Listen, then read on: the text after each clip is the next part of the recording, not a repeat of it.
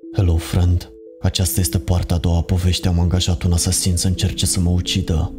Dacă nu ai ascultat prima parte, o să găsești linkul în descriere și în comentarii.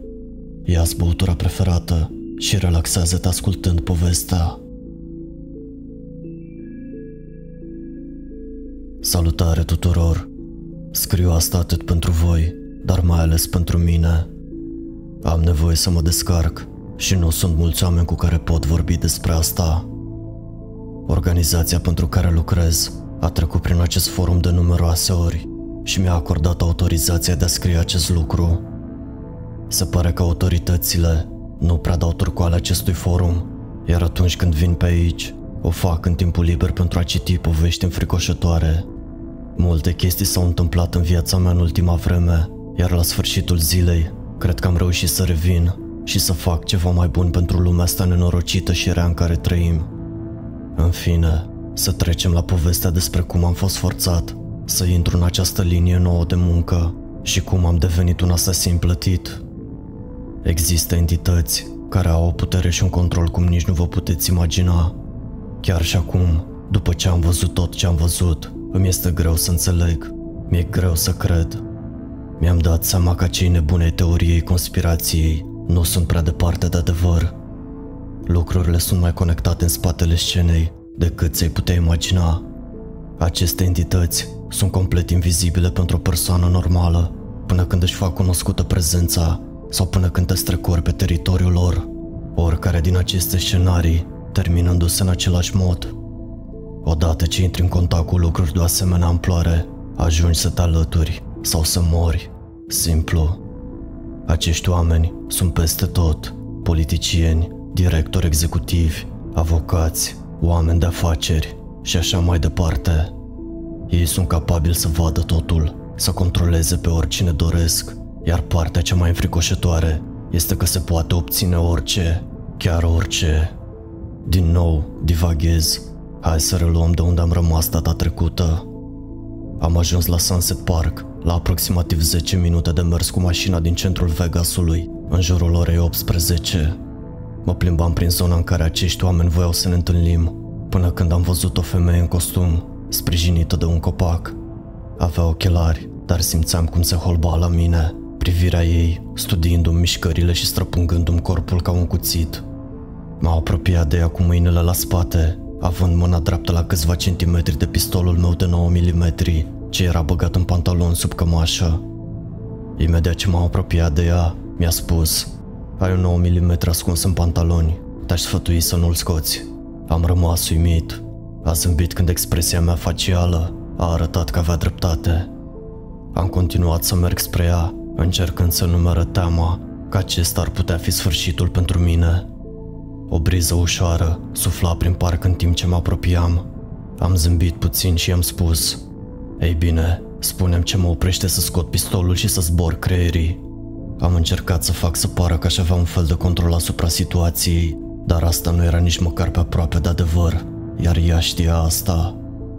Am ulunetit simțindu-te chiar acum. Dacă încerci să faci vreo mișcare pentru a scoate arma, o să zboare creierii în mai puțin de jumătate de secundă. Mi-am tras brațele de la spatele corpului și l-am încrucișat în față. Bine, se pare că ai ceva creier până la urmă, a spus ea, zâmbind puțin. Fața aia îngânfată mă asigura că nu eram în stare să fac nimic, ca stăpânul unui câine care zâmbește în timp ce acesta ascultă o comandă. Gata cu prostiile, m-a schemat, am venit, acum ce dracu vreți? Mi-a făcut semn să o urmez. În depărtare, am văzut o bancă liberă în parc. Am urmat-o, rămânând puțin în urmă, încercând să cercetez situația. Nu avea rost însă, era cu mult peste nivelul meu, iar acest fapt mă devasta. Urăsc să nu am niciun control asupra situațiilor în care sunt implicat. Ne-am așezat amândoi, unul în fața celuilalt, pe părți opuse ale băncii. Ea și-a dat jos ochelarii de soare. Niște ochi verzi și frumoși au strălucit în fața mea, dar și obosiți de necazurile trecutului ei și de obstacolele viitorului. Avem o propunere pentru dumneavoastră, domnule... Spunem Tyler, am spus. Bine, Tyler, lasă-mă să-ți dau varianta scurtă. Ai supărat pe cine nu trebuie și mai mult, ai ucis unul dintre agenții noștri. Asta nu ar fi fost o problemă dacă nu ți-ai fi angajat un nenorocit de asasin doar ca să te distrezi. Acum avem un om în minus, iar asta este foarte grav în domeniul nostru de activitate. Prețuim pe fiecare dintre angajații noștri și abilitățile acestora. Acum, te voi ruga o singură dată. Mai bine zis, îți voi spune o singură dată. Te vei alătura organizației noastre pentru o perioadă limitată de timp, pentru a-l înlocui pe agentul de care te-ai debarasat. Asta sau, cândva în următoarele 12 ore, vei fi eliminat. Am început să râd, revenind-mi pe fața acel zâmbet pe care nu-l mai avusesem de când îl văzusem ultima oară pe Mike. Nu râdeam pentru că era ceva amuzant, ci era unul dintre acele râsete în care ceva este al naibii de grav și nu există nicio altă emoție care să transmită cât de iure este situația. Ei bine, nu prea am de ales, nu-i așa? Te-ai prins, a spus ea. Urmează-mă, detaliile vor fi discutate cu tine mai încolo. Ne-am îndreptat spre parcare, unde am văzut un Bentley negru, cu geamuri fumurii, oprindu-se. Era nou nouț, fără nicio zgârietură. Uitându-mă în spate, am văzut că avea plăcuțe de înmatriculare. CA exempt. Când m-am urcat în mașină, ea și-a dus mâna la ureche și a spus Cooperează, întoarceți-vă la punctul Delta la orele 22. A urcat în mașină, în timp ce se uita la mine. Poți te rog să scoți pistolul de 9 mm din pantaloni? Să scoți glonțul de pe țeavă și încărcătorul? Nu plănuiești să-mi iei, nu-i așa? Nu, este doar o măsură de precauție. Voi face și eu la fel dacă asta te face să te simți mai bine? A spus ea. Nu prea pasă. Se pare că nu ai nicio intenție să mă omori, deoarece ai fi putut să o faci deja. Și de ce ai păta o mașină frumoasă ca asta cu materia mea cerebrală? Ea a zâmbit din nou. Se pare că ai o intuiție bună. Ar trebui să te integrezi perfect. Și așa am plecat cu mașina îndreptându-ne în afara orașului, fără să știu ce mă așteaptă, dar prea obosit și epuizat ca să-mi pese. Am ajuns în Los Angeles după aproximativ 4 ore, neavând nicio idee unde mă aflam, dar era prea târziu să mă întorc acum. La naiba, era prea târziu să mă întorc din momentul în care am ajuns în parc mai devreme în acea zi. La aproximativ 20 de minute după ce am ajuns în LA, femeia mi-a mânat o bandană împăturită, vorbind pentru prima dată de când am urcat în mașină. Puneți asta pe cap ca să-ți acoperi vederea. Facem asta ca măsură de precauție pentru toți membrii noi, pentru a asigura securitatea site-ului nostru de pe Deep Web. Bine, am spus, în timp ce mi-o legam la ceafă. Oare voi ști vreodată locația acestui loc? Da, este unul dintre hub noastre centrale, care ne servește pentru o mulțime de activități. Odată ce știm că ești dedicat și că ai mijloacele necesare pentru a face o treabă, te vom pune la curent cu totul, a spus ea. Apropo, cei cu plăcuțele ce ai exempt de pe chestia asta, am spus, în timp ce priveam întunericul total, datorită legăturii ce mi-acoperea ochii. Cred că pot să spun acum, facem parte dintr-o organizație mai mare contractată de guvern. Mi-a căzut fața despre ce naiba vorbea doamna asta. Guvernul contractează agenții de asasini? Am auzit ochii cotind pe sub respirație. Cred că fața mea am trădat din nou starea emoțională. Văd că nu te-ai așteptat la asta. Da, suntem o subdiviziune a unei organizații mai mari, care face muncă paramilitară în interiorul statelor, pentru anumite organizații din Washington și pentru marile corporații care au nevoie de alții să facă munca murdară în locul lor. Cum ar fi ce? CIA? FBI? Am spus așteptând cu nerăbdare răspunsul ei. Cine ne contractează este clasificat pentru tine și mai presus, nu te privește. Nu lucrăm direct pentru guvern, ci doar primim finanțare și sprijin din partea anumitor agenții. Despre ce naiba vorbești? Sunteți o nenorocită de agenție de asasini. Nu vă puteți aștepta ca eu să cred că voi sunteți o ramură paramilitară a guvernului. Am spus, cuvintele ieșindu-mi din gură mai repede decât puteam să gândesc. Ea chicotind din nou. E mai complicat decât poți înțelege în momentul de față. Divizia noastră de asasini este doar o ramură extrem de mică a ceea ce facem noi în ansamblu. Loviturile pe care oamenii le cer sunt date operatorilor noștri ca o muncă secundară. Pentru cei care solicită, este o modalitate pentru anumiți angajați de a câștiga o sumă de bani în plus pe lângă și în același timp de a obține abilități care să ne îmbunătățească celelalte operațiuni. Probabil că fața mea era de neprețuit în acel moment, doar din cauza neîncrederii pure în ceea ce auzeam. Dacă nu aș fi auzit asta de la o sursă credibilă, aș fi crezut că vorbesc cu un nebun. Deci, guvernul sau cine naiba plătește facturile vă permite să faceți toate astea? Am întrebat. Nu e vorba că ne permite să o facem, mai degrabă se uită în altă parte în timpul acestor activități. La urma urmei, tot ceea ce facem noi este privit cu dispreț de cea mai mare parte a guvernului. Noi le scărpinăm spatele, iar ei pe al nostru. Noi le furnizăm un serviciu necesar și, în schimb, ei ignoră anumite activități care ne oferă fonduri suplimentare ca grup și pentru operatorii individuali. În timp ce și încheia fraza, l-am auzit pe șofer coborând geamul. A spus un fel de cod din cuvinte. Se deschide. Ușa se deschide. Am auzit o voce care părea să vină dintr-un difuzor. Apoi am auzit o poartă care începea să se deschidă, metalul scrâșnind în timp ce aluneca încet. Am ajuns. Țineți bandana la ochi până când îți voi spune să o scoți. Am oprit în față și am auzit o ușă mare de garaj care a început să se deschidă. Am oprit încă o dată și mai în față și am auzit-o închizându-se în spatele meu. Acum lucrurile vor deveni reale. Acum voi vedea care va fi scopul meu și ce îmi va rezerva viitorul.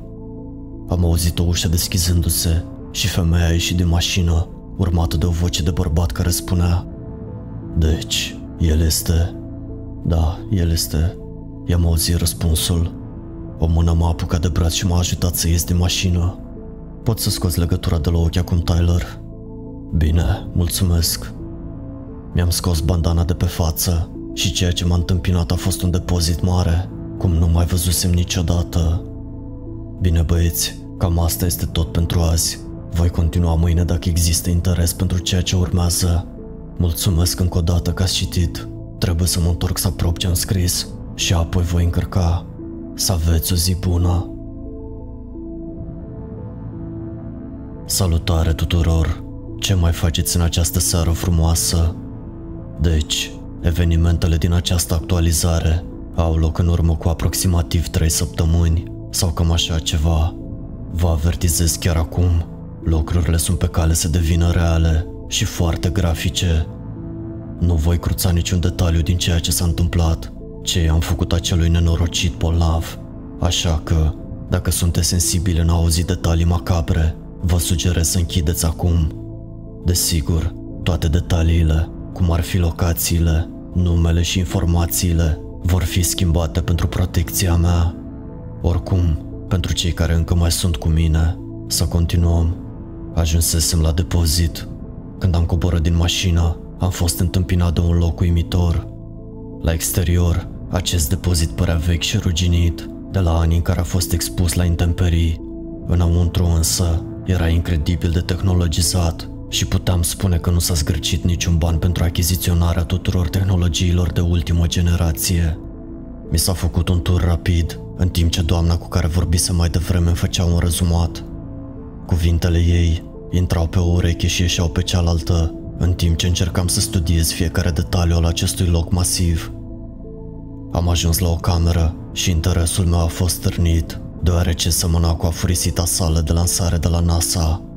Un proiector Full HD se afla în fața camerei, iar în spatele lui se aflau rânduri și rânduri de computere sofisticate care rulau diferite aplicații. Fiecare calculator avea câte un bărbat sau o femeie în costum care opera. Toți aveau căștile pe cap, părând să fie aproape de finalizarea activităților pentru ziua curentă. Am început să mă plimb, în timp ce doamna care m-a recrutat era la mijlocul unei propoziții, întreruptă de limbajul meu corporal care arăta că nu mă mai interesa ce naiba vorbea. Mă plimbam de colo-colo, uitându-mă la diferite aplicații de pe diversele ecrane, care mă făceau să cred că mă aflu pe o navă spațială. Nu înțelegeam nimic din toate astea. Asta până când am ajuns la postul de lucru al unui om, să-i spunem Mark. Mark avea căștile pe cap și se uita atent la monitoare, iar eu am văzut ceva în timp ce mă uitam peste umerii lui, pe monitorul din stânga. Era o poză cu o fetiță blondă care nu avea mai mult de 8 sau 9 ani. Avea niște ochi albaștri frumoși care străluceau ca cerul într-o zi luminoasă de vară. Semăna foarte mult cu sora mea mai mică, ceea ce m-a făcut să zâmbesc. Totuși, a trebuit să mă întreb de ce era această fotografie pe ecranul lui. Poza era afișată în cadrul unei aplicații, nu era o poză folosită ca background sau altceva. M-am apropiat mai mult și l-am bătut pe umăr. S-a întors și a privit în sus spre mine, aparent intrigat de ce întrebam. Pot să vă ajut? A întrebat el cu inflexiune ascendentă în voce. Da, ai putea. Abia am început să lucrez aici. Care-i treaba cu fetița din poză? Am întrebat încrezător, de parcă tocmai fusesem angajat să conduc tot locul acesta. A aruncat o privire rapidă spre femeia care m-a dusese acolo, să vadă dacă era în regulă să vorbească cu mine. O mișcare rapidă din cap și a continuat. Este poza unei fetițe care a dispărut acum două săptămâni. Mama crede că știe cine o are, dar din păcate poliția nu a fost de ajutor, a spus el. Deci, avem o echipă de căutare și salvare în acest loc sau ceva de genul acesta? Am întrebat repede. Nu, domnule, ea a pus un asasin pe capul tipului. Este fostul ei șef, un banchier de rang înalt pentru care a lucrat. Se pare că este un nenorocit foarte bolnav. Ne-a trimis poza, în speranța că s-ar putea să ne întâlnim cu ea la el acasă, după ce ne ocupăm de tip. Ceva s-a întâmplat în mine chiar atunci, un fel de sentiment pe care nu pot să-l descriu decât ca fiind soarta, care mi urlă în față. Trebuia să fiu aici, trebuia să vorbesc cu acest om și trebuia să pun următoarea întrebare. Mai sunt și alți operatori care se ocupă deja de acest caz? Nu, domnule, a spus el. Abia astăzi a susit femeia. Tocmai adusese fondurile pentru ca noi să ne ocupăm de el. Am aruncat o privire rapidă către recrutorul meu. Hai să o numim Ana. Accept această misiune ca fiind prima mea slujbă. Vreo obiecție? Am spus fără ezitare. Nimic din ceea ce ar putea spune ea nu mă va face să mă răzgândesc în această privință, chiar dacă ar trebui să o fac pe gratis. S-a apropiat de calculator și m-a rugat să le acord un minut ca să poată vorbi. S-a întors la mine unde așteptam. Slujba asta nu este genul de lucru pe care aveam de gând să ți-l repartizez la început. Este un asasinat, știi asta, nu? Știu foarte bine, am spus cu tonul meu dur ca piatra. Bine, atât timp cât știi. Apropo, cum se face că-ți dorești atât de mult slujba asta? O văd în ochii tăi, de parcă ai fi cunoscut-o pe fata aia. A spus ea. Îmi amintește de sora mea mai mică. Am spus eu, ochii mei devenind grei și sticloși. Și nu-i supăr pe nenorociții care se ating de copii. Ai doar o singură copilărie, un singur timp pentru a fi inocent și lipsit de griji. Oamenii care le iau asta merită să moară, încet și dureros. Sunt de acord. Ceea ce vreau să spun este că, și dacă acest om nu are nimic de a face cu dispariția fetei, tot trebuie să mergi până la capăt. Va trebui să porți asta pe umerii tăi, a spus ea. Era surprinzător de grijulie. Îmi dau seama de asta. În plus, este un banchier de rahat. Vreau această treabă doar pentru asta. Probabil că e un nenorocit îngânfat. Apropo, dacă există vreun banchier de rang înalt care citește asta, fără supărare, doar că s-a întâmplat să ne distrugeți cu adevărat țara și cam toată economia mondială și nu-mi plac cei ca voi. Ea a zâmbit și m-am întors să găsesc un loc pregătit pentru detaliile slujbei și gata pentru prima mea misiune. În timp ce mă așezam pe un scaun gol, la câțiva metri distanță de bărbat, o imprimantă s-a declanșat în fața mea aceasta a început să scuipe informații, hârtii și orare ale țintei mele. Am început să zâmbesc din nou, contemplând un viitorul și faptul că poate chiar îmi voi dori o slujbă permanentă aici. Gândurile mi s-au întrerupt când Marca a trecut prin fața mea și a luat hârtiile. S-a întors la biroul său, etichetând unele dintre dosare și ordonându-le pentru a le face mai accesibile pentru mine. A luat un dosar dintr-unul dintre sertarele sale și a pus teancul de hârtie în el. Ah, cum dosarul acela mi-a adus aminte cum am intrat în toată această încurcătură. Mi l-am mânat cu o față serioasă înainte de a spune. Mult noroc. M-am ridicat în picioare și am urmat indicația Anei de a urma. Am ieșit din cameră și am început să merg pe un hol alb foarte lung. Ea și-a întors capul pentru a vorbi. Când vrei să faci această treabă, probabil că mâine ar fi cel mai bine, ca să poți să te concentrezi și să spui mintea la punct. Diseară, am spus hotărât. Este deja 6.30, a spus ea oprindu-se să vadă dacă eram serios. Vrei să te ocupi de asta în următoarele ore? Da, Îl vreau pe nenorocitul ăsta acum. I-am făcut rapid cu ochiul. Pofta mea de sânge pentru acest om nu se va potoli până când nu va fi mort. Ea a chicotit puțin. Dacă spui tu, nu e ca și cum ar fi prima dată când ucizi pe cineva. Flashback-urile m-au lovit ca un zid de cărămidă. Tot ceea ce se întâmplase în ultima lună sau cam așa ceva mi-a năvălit în creier ca un muson de vară. Ești bine?" a întrebat ea, uitându-se la mine în timp ce eram pierdut în propriul meu creier. Da, sunt bine. Aveți un depozit de arme în jurul clădirii? Ea a zâmbit. Acel zâmbet pe care îl văzuse mai devreme a revenit pentru o clipă pe fața ei. Da, îți arăt eu drumul. După tine, am răspuns. Nu-mi luasem niciuna dintre arme cu mine, deoarece fusesem luat pe sus din elei, fără să mă anunțe dinainte. Am ajuns la o ușă de oțel. Un bărbat din spatele unui geam transparent de sticlă antiglonț mă privea în timp ce ne apropiam. Hei Stan, ne poți lăsa să intrăm? A spus ea. Sigur că da, Ana. Cine e puștiu cel nou?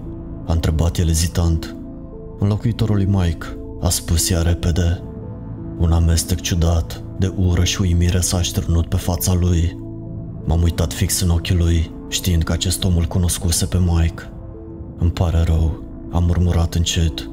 Nu era nevoie să schimbăm cuvintele, știam deja. Ați fost prieteni? Am întrebat în liniște. Prieten de pahar, de fapt. Nimeni nu este prieten pe aici. La urma urmei, tehnic vorbind, nu ar trebui să ne cunoaștem. Înainte de sfârșit, a băut jumătate de sticlă de Jack, ca să știi. Încrâncenarea lui s-a transformat într-un zâmbet ușor. Ar fi vrut să fie așa, murmură pentru sine, cu o strălucire de amintiri în ochi. Dintr-o dată, a apăsat un buton și ușa a alunecat rapid, dezvăluind un loc care m-a blocat de uimire pură. Șiruri și șiruri de arme, muniție și echipamente de înaltă tehnologie pentru operațiuni speciale, care străluceau în lumina fluorescentă. Alege, a spus Ana, zâmbind în timp ce se uita la fața mea. Aș fi vrut să-mi pot vedea reacția, care probabil rivaliza cu cea unui copil care ajungea pentru prima dată cu părinții la un magazin de dulciuri. Am început să mă plimb pe rafturi, admirând colecția masivă de jucării pentru copii mari pe care o aveau în stoc. Avem un protocol strict atunci când verificăm armele și gadgeturile, a spus ea. Te voi pune la curent cu totul după ce te întorci de la serviciu. Deocamdată alege ce vrei, iar eu mă voi ocupa de acte când te vei întoarce. Sună bine pentru mine, am spus. Un scurt rezumat a tot ce am primit. Două pistoale de mână, două supresoare, ochelari de vedere pe timp de noapte, o cutie de muniție, patru încărcătoare suplimentare, un rucsac negru, un tăietor de șuruburi, o trusă de spărgător, frânghie, mănuși negre, un cuțit militar, un topor militar, trei grenade flash, o trusă medicală și un costum negru elegant care părea să fie croit doar pentru mine.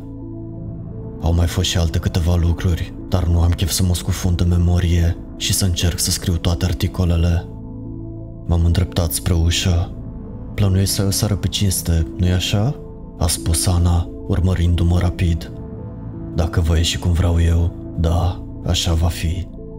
Ultimele cuvinte, scăpând pe sub respirația mea. O cutie de metal s-a deschis sub fereastra de sticlă din interiorul arsenalului. Înăuntru se afla o planșetă cu un tank plin de hârtii prinse de ea. Deocamdată mă ocup eu de lucrurile plictisitoare, doar semnează aici că tu ești cel care a verificat aceste obiecte. Am semnat repede, nerăbdător să încep. Stan, o aduc pe asta înapoi mâine dimineață când ajung. Trebuie să-i arăt începătorului procesul, a spus ea. Stan i-a făcut un semn rapid din cap și ușa s-a deschis. Am ieșit, înainte de a-mi da seama că nu aveam o mașină în acel moment. M-am întors să o privesc pe Ana, care nu m-a observat în timp ce răsfăia hârtiile. Și-a ridicat privirea spre mine. Da? Mașină, am nevoie de o mașină, am spus bâlbâindu-mă puțin. A, da, asta îmi scăpase, urmează-mă din nou. M-a condus pe câteva coridoare, până în ceea ce părea a fi partea din spate depozitului.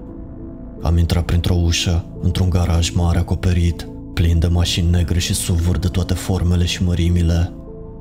Alegeți, cu excepția celor parcate în zonele roșii, acelea sunt rezervate de unii dintre oficialii de top.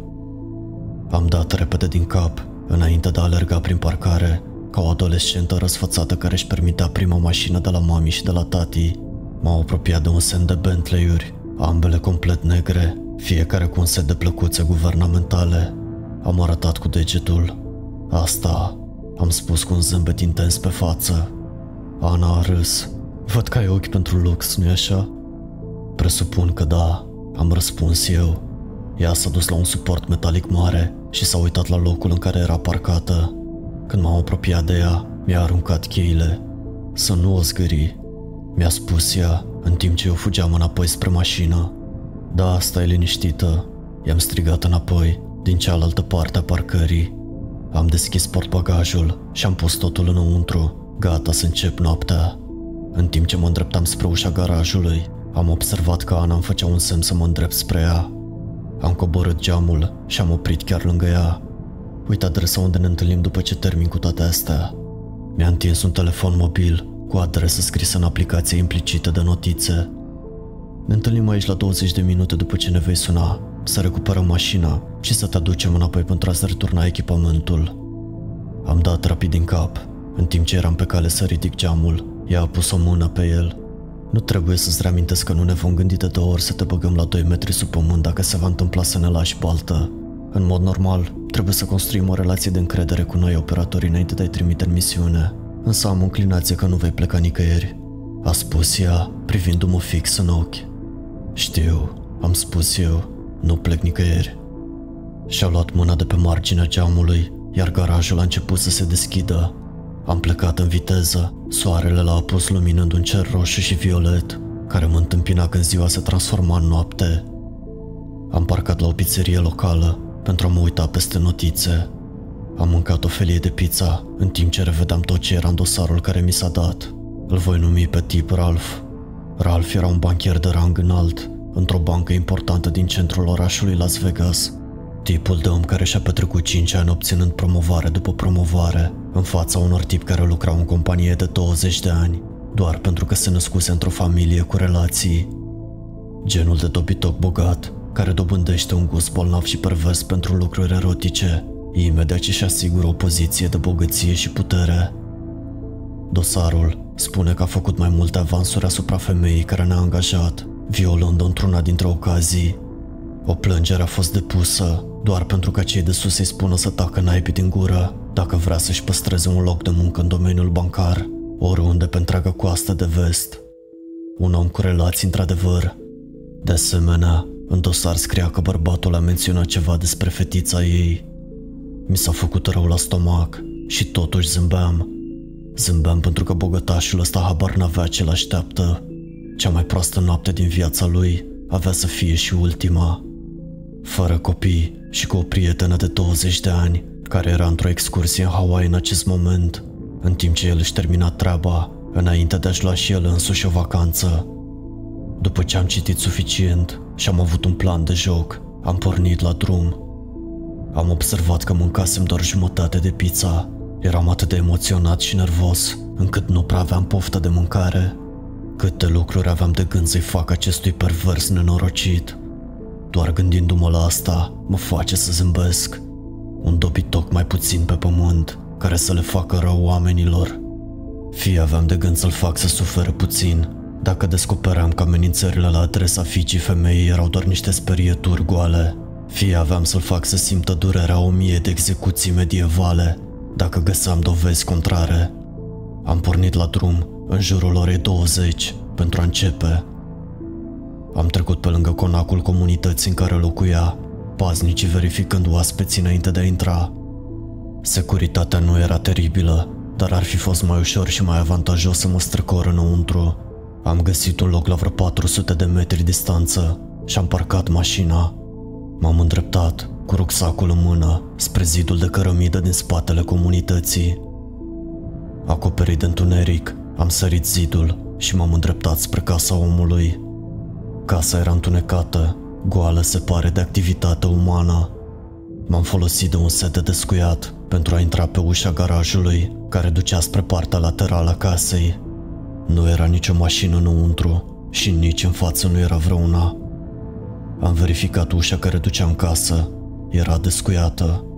M-am străcurat direct înăuntru și am făcut un tur al locului în timp ce mă simțeam ca acasă. Am încercat să mă mișc repede, în timp ce răsturnam rahaturi scumpe, cum ar fi lampe și vaze, pentru că, de ce nu, tipul era un nemernic dezgustător.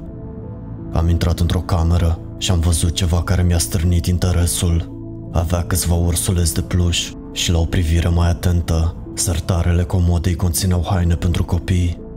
Tipul ăsta nu avea copii și în mod sigur nu era genul care să aibă un nepot sau o nepoată care să rămână peste noapte. Totul era în neregulă, puteam să simt asta. În dulap am găsit un trepied și o cameră HD alături de acesta. Mi-a dat fiori, ceva nu era în legătură cu asta. În momentul în care am închis ușa dulapului, am auzit o mașină oprind, în timp ce farurile luminau diferite secțiuni ale casei, când ieșea de pe stradă și intra pe alee. Venise timpul să acționez. Era momentul ca nenorocitul ăsta să plătească. Am privit pentru o clipă de la balconul etajului al doilea, în timp ce se împiedica să iasă din mașină și să ajungă la ușa din față. Era în mod cert beat, ceea ce e bine, pentru că era o țintă ușoară. Am ieșit din dormitor și am luat o bută de baseball semnată, care atârna pe hol. M-am îndreptat spre ușile duble din față în momentul în care m-am ascuns în colț, el a pus cheile în încuietoare. Ușa s-a închis pe jumătate, iar el a intrat clătinându-se înăuntru. A închis ușa cu piciorul în urma lui și a început să meargă spre scări. Salut, Ralph, am spus repede, în timp ce ridicam buta de baseball în dreptul meu. Ochii lui s-au lărgit ca ai unei căprioare în faruri, realizând că în casa lui se afla cineva care nu trebuia să fie acolo. Înainte ca el să poată face ceva, am dat o lovitură și l-am lovit direct în partea laterală a capului, puțin deasupra tâmplei. A căzut la pământ instantaneu, lăsând să iasă un amestec între murmuit și scâncet. Și-a întors capul, încercând să mă privească, dar am scos frânghia din rucsac și l-am legat cât am putut de strâns. Acele lecții de legare a nodurilor de la cercetaș mi-au fost foarte utile. L-am dus la baia de oaspeți de la parter și l-am legat de chiuvetă, își tot pierdea cunoștința, dar își revenea până la urmă. I-am pus un căluș în gură și i-am închis-o cu banda adezivă, apoi am căutat prin buzunare. Se uita la mine, ochii lui nu prea reușeau să se concentreze asupra mea sau asupra ceea ce se întâmpla, în timp ce eu mă aplecam și ridicam bărbia. L-am privit drept în ochi. Hei, Ralf, amice, ce mai faci? Singurul lucru pe care îl puteam auzi erau încercările lui înăbușite de a vorbi probabil pentru a mă implora, spunându-mă să iau ce vreau și să plec. Nu o să face griji, amice, n-am venit să te jefuiesc, am venit pentru altceva. Am spus pe un ton vesel și optimist. Sunt aici pentru ea, i-am spus, în timp ce scoteam o poză cu fetița. Ochii s-au lărgit, arătând realizarea faptului că înțelegea ce se întâmplă, știind în ce rahat era de fapt. Au urmat mai multe rugăminți înăbușite, nu cumva o ții pe undeva pe aici, amice? O scuturare din cap mi-a spus că nu, dar știam că mințea. La urma urmei, era un bancher executiv. Hmm, uite care-i treaba, nu prea te cred. Am câteva surse care spun că o ai. Ochii lui au căzut pe podaua de jos, refuzând să se uite la mine. I-am ridicat din nou bărbia și m-am uitat în ochii lui. Uite, omule, o să fiu sincer cu tine. Asta va merge mult mai repede pentru noi doi dacă îmi spui unde este. I-am smuls banda adezivă de pe gură pentru o secundă. Nu e la mine, a spus el. Disperarea îi țâșnea din gură. L-am lovit direct în nas de câteva ori și l-am auzit cum se sparge, pognetul fiind ușor înăbușit de strigătele lui de durere. Vezi, nu prea te cred, așa cum am spus, știu că o ai. Cred că va trebui să mă duc să o caut, stai liniștit. Ha. Am chicotit puțin. Oh, pe cine păcălesc? Nu pleci nicăieri. Zâmbetul meu vesel îi distrugea încet încet sufletul. Situația în care se afla se infiltra în el încetul cu încetul. I-am pus din nou banda adezivă pe gură și l-am fixat și mai strâns de chiuvetă, mâinile și picioarele legate strâns ca să mă asigur că nu poate scăpa. Am căutat peste tot în casă, fără niciun rezultat. Am căutat chiar și în pod, dar nu am găsit nimic. Am verificat din nou una dintre camerele de la etaj, din spatele casei, și m-am uitat în curtea din spate, Am văzut un șopron uriaș, care era mai degrabă o casă de oaspeți decât un șopron, așezat pe partea opusă a piscinei. Am coborât la parter și am deschis din nou ușa de la baie. Mă întorc imediat amice, trebuie să verific ceva, făcându-i cu ochiul în timp ce închidam din nou ușa. Am ieșit prin spate și m-am îndreptat spre șopron.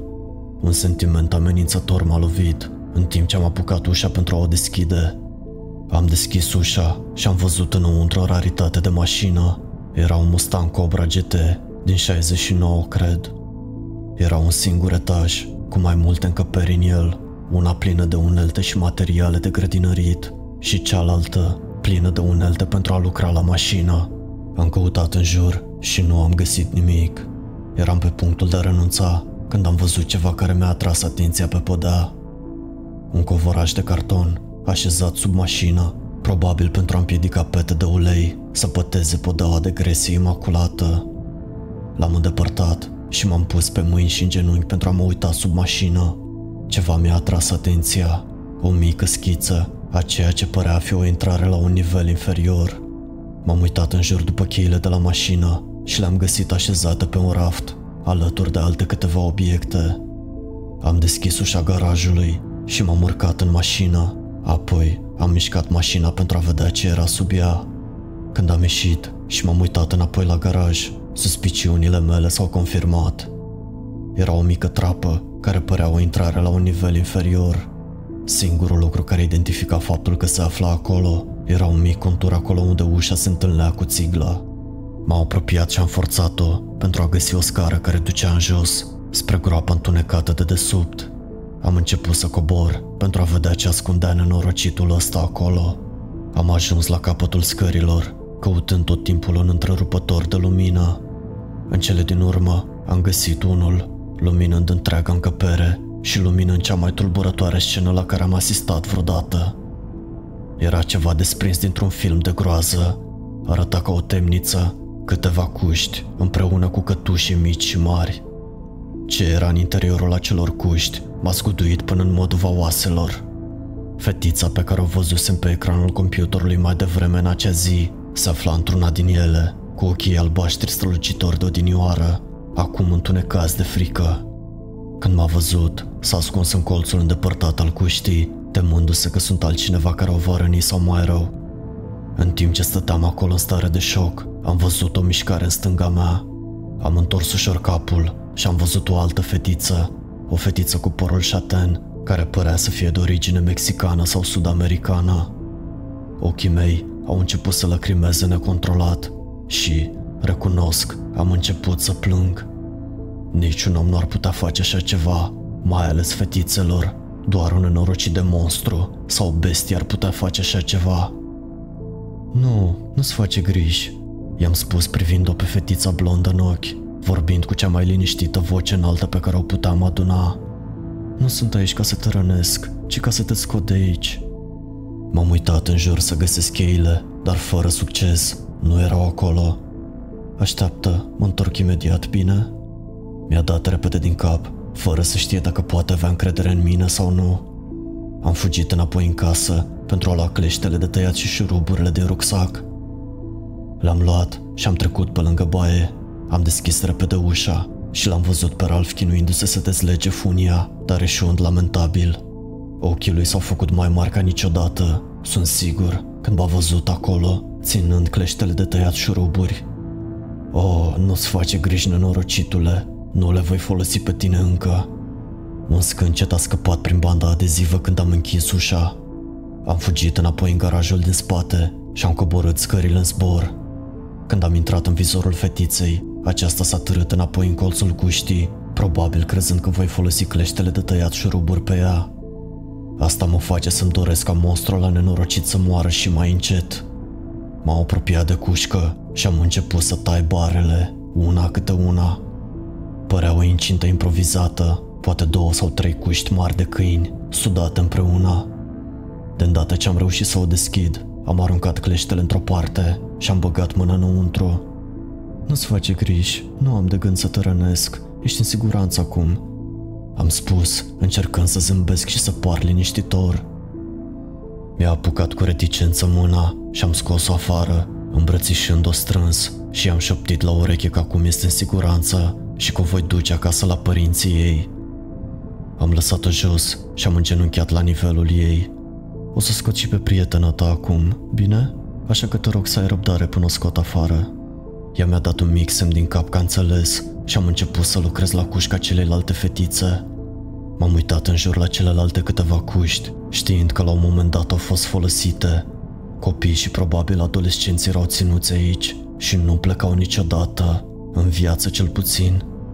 Am deschis ușa celelalte cuști și am apucat-o de mână pe cealaltă fetiță. Am îmbrățișat-o puternic și am spus că totul va fi bine. Am așezat-o jos și nu voi uita niciodată ce s-a întâmplat în continuare. S-au îmbrățișat strâns, fără să vrea să se desprindă, una față de cealaltă. Ele erau probabil singurul lucru care făcea ca situația să fie puțin mai luminoasă. Puteau să vorbească una cu cealaltă în întunericul total și să treacă timpul. Le-am atins pe fiecare dintre ele pe umăr și le-am spus că le voi duce acasă acum. M-au apucat fiecare de câte o mână și le-am condus afară din acea gaură infernală. Oricât de mult aș fi vrut să-l fac bucăți pe omul ăla, trebuia să le duc mai întâi pe aceste fetițe în siguranță. Am sunat-o pe Ana și am spus totul și am întrebat-o dacă poate să vină să le ia pe fetițe și să le ducă la o secție de poliție. Am sunat la poarta din față și m-am comportat ca Ralph, anunțându-i că aștept un vizitator. 20 de minute mai târziu a sosit Ana. Înainte de a le urca în mașină, am îngenunchiat din nou și am spus Bine, fetelor, această doamnă drăguță se numește Ana și vă va duce la părinții voștri. Acum fiți cu minți și țineți minte că omul rău care v-a adus aici a plecat pentru totdeauna, nu vă mai poate prinde niciodată, bine? Sunteți niște fetițe curajoase, vreau să știți asta. El au dat din cap, înțelegând că în sfârșit au ieșit din acel loc. Ochilor au crăpat în sfârșit puțin o lumină, știind că totul se terminase. Le-am îmbrățișat puternic pe fiecare și l-am așezat în mașină. Micuța blondă a mărmăit ceva, iar eu m-am aplecat și am întrebat-o. N-am auzit, ce-ai spus? Cu toată puterea pe care o avea în ea, mi-a șoptit la ureche. Mulțumesc! Aproape că nu m-am putut abține din plâns. Cu plăcere, dragă. Cealaltă fetiță m-a îmbrățișat din nou. Am dat din cap și am spus, acum fi cu minte. Încă câteva semne din cap și am închis ușa. M-am apropiat de geamul șoferului. Ana se uita la mine și a spus, ai făcut un lucru bun, dar uh, știi tu cine e încă înăuntru? Oh, da, e încă acolo și va fi făcut bucăți în vreo 10 minute. Ea a dat din cap și a spus, Bine, sună-mă când ai terminat și încearcă să nu lași prea multă mizerie pentru echipa de curățenie, bine? În regulă, am spus. Du fetițele la secția de poliție. Spune-le că le-ai găsit plimbându-se pe ei sau ceva de genul acesta. O să mă descurc eu, distracție plăcută. Am dat din cap și le-am făcut cu mâna fetelor, în timp ce plecau cu mașina, văzându-le cum îmi făceau cu mâna înapoi, când au luat colțul de ieșire din cartier.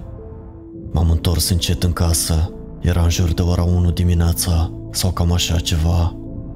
Ralph încă încerca să iasă din frânghii, cu încheieturile însângerate de la frânghie. Am deschis ușa și mi-am luat rucsacul care zăcea pe jos. Haide, nenorocitule, o să ne distrăm puțin acum. I-am trântit capul de chiuvetă, apoi am dezlegat frânghiile care îl țineau legat de chiuvetă. L-am condus în afara casei și l-am dus în garaj. O expresie de groază i-a apărut pe față când a văzut că trapa era deschisă. Da, nenorocitule, le-am găsit, au plecat și nu o să le mai deranjez niciodată.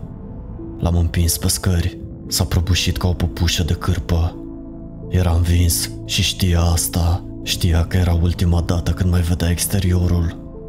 Am folosit o parte din lanțuri pentru a lega de mijlocul podelei și m-am întors sus pentru a închide trapa. Mai multe scâncete inutile au ieșit din locul în care banda adezivă era lipită pe fața lui. Am smuls-o din nou și am aruncat-o într-o parte. Voiam să-l aud țipând și implorând milă. Acea milă pe care nici măcar nu se gândise de două ori să o acorde persoanelor pe care le ținea jos. Te rog, am fost forțat să fac asta. Nu a fost vina mea, jur. A continuat să repete într-una. I-am apucat nasul spart și l-am răsucit în lateral, durerea transmițându-se instantaneu la creier. Suntem abia la început, prietene. Vei simți karma pe propria piele.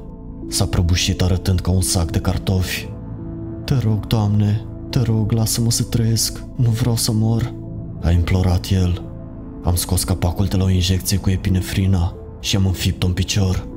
În timp ce injectam, m-am uitat odată în ochii lui și am spus Sunt singurul Dumnezeu care este cu tine în acest moment.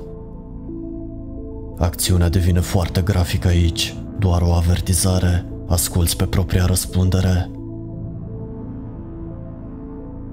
Mi-am luat pistolul de 9 mm și am pus un amortizor. I-am ridicat piciorul drept și bum! Trei focuri de armă între glesnă și tendonul la hilan. Am făcut același lucru și pentru piciorul stâng. Apoi mi-am trecut frânghia prin găurile făcute de gloanțe și l-am atârnat de țevile din tavan. În timp ce atârna cu capul în jos, am luat cleștele de tăiat șuruburi și am secționat tendoanele de la spatele genunchilor. Țipetele lui erau muzică pentru urechile mele, fiecare dintre ele fiind o răsplată pentru acest act oribil pe care îl comisese, chiar în această cameră. Apoi mi-am scos pistolul și am tras două gloanțe în fiecare dintre genunchii lui. Unul dintre tendoanele lui Ahile s-a rupt sub greutate și odată cu el a venit un strigă de durere. Înainte ca celălalt să se rupă, am folosit o foarfecă de tăiat șuruburi pentru a-l tăia la jumătate, lăsând restul să se rupă sub propria greutate.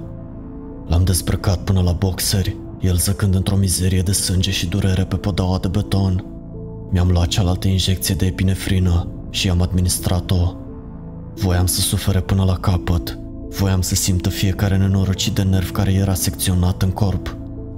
Am luat foarfeca de tăiat șuruburi și l-am întins pe spate. I-am pus-o sub boxeri și am poziționat organul genital între margini. A privit în jos la ceea ce făceam pentru o clipă și a țipat. Nu! Rapid, înainte să îl tai. Imediat a început să sângereze și mai mult. În cele din urmă, mi-am pus mânușile și am regăsit organul retezat. L-am luat și am forțat gura să se deschidă. I-am băgat organul în ea și am legat gura cu banda adezivă. Urma să-și mănânce propriul organ genital. M-am așezat la perete și am privit cum mi se scurge viața din ochi. În cele din urmă, am întors pe scări și am luat niște combustibil din garaj. I-am turnat încet pe tot corpul, punându-i și în toate rănile. Mi-am împachetat lucrurile în rucsac și mi l-am pus în spate. Tu ți-ai provocat asta? Sper să înțelegi asta acum în ultimul tău minut de viață, gunoi nenorocit. L-am scuipat și apoi am condus o dără grasă de gaz până la sfârșitul scării. I-am dat foc și am privit cum flăcările îl înghit. Urma să fie dus din iadul de pe pământ în iadul adevărat. În timp ce el gemea și țipa, eu am urcat treptele. Am sunat-o pe Ana și am spus că s-a terminat și că sunt pe drum. Am închis trapa, am sărit zidul și am plecat. Toate dovezile au fost curățate de o echipă de eliminare a deșeurilor în următoarea oră. Mă simt cam prost pentru că am lăsat o asemenea mizerie. Ei bine, asta e tot. Unii dintre voi pot crede că sunt un psihopat nenorocit, care are probleme reale. Alții pot crede că acțiunile mele au fost justificate. Eu cred că am meritat fiecare secundă din acea noapte. S-ar putea să-l văd în iad într-o zi, cine știe. Va trebui să plătesc pentru păcatele mele, într-un fel sau altul. Tot ce știu este că există karma, iar în acest caz, eu am fost responsabil să o livrez. Acesta a fost cel mai brutal caz, dar a fost doar primul meu caz. Încă un nenorocit bolnav de pe planetă, iar eu am avut onoarea de-i spune drum bun. Între timp, am acceptat un job full-time la companie, așa că pentru siguranța mea și a companiei, aceasta a fost ultima postare. Aveți grijă de voi și foarte important, aveți grijă de ce faceți în viață și vă doresc, pentru binele vostru, să nu ne întâlnim niciodată. Hello, friend. Aceasta a fost și partea a doua a poveștii. În continuare o să găsiți câștigătorii giveaway-ului. O să-i rog pe câștigător să-mi lase un mesaj pe Instagram. De asemenea, nu uita să dai un like acestui clip, să ne spui în comentarii cum ți s-a părut și să te abonezi canalului dacă nu ai făcut-o deja. Welcome to the darkness.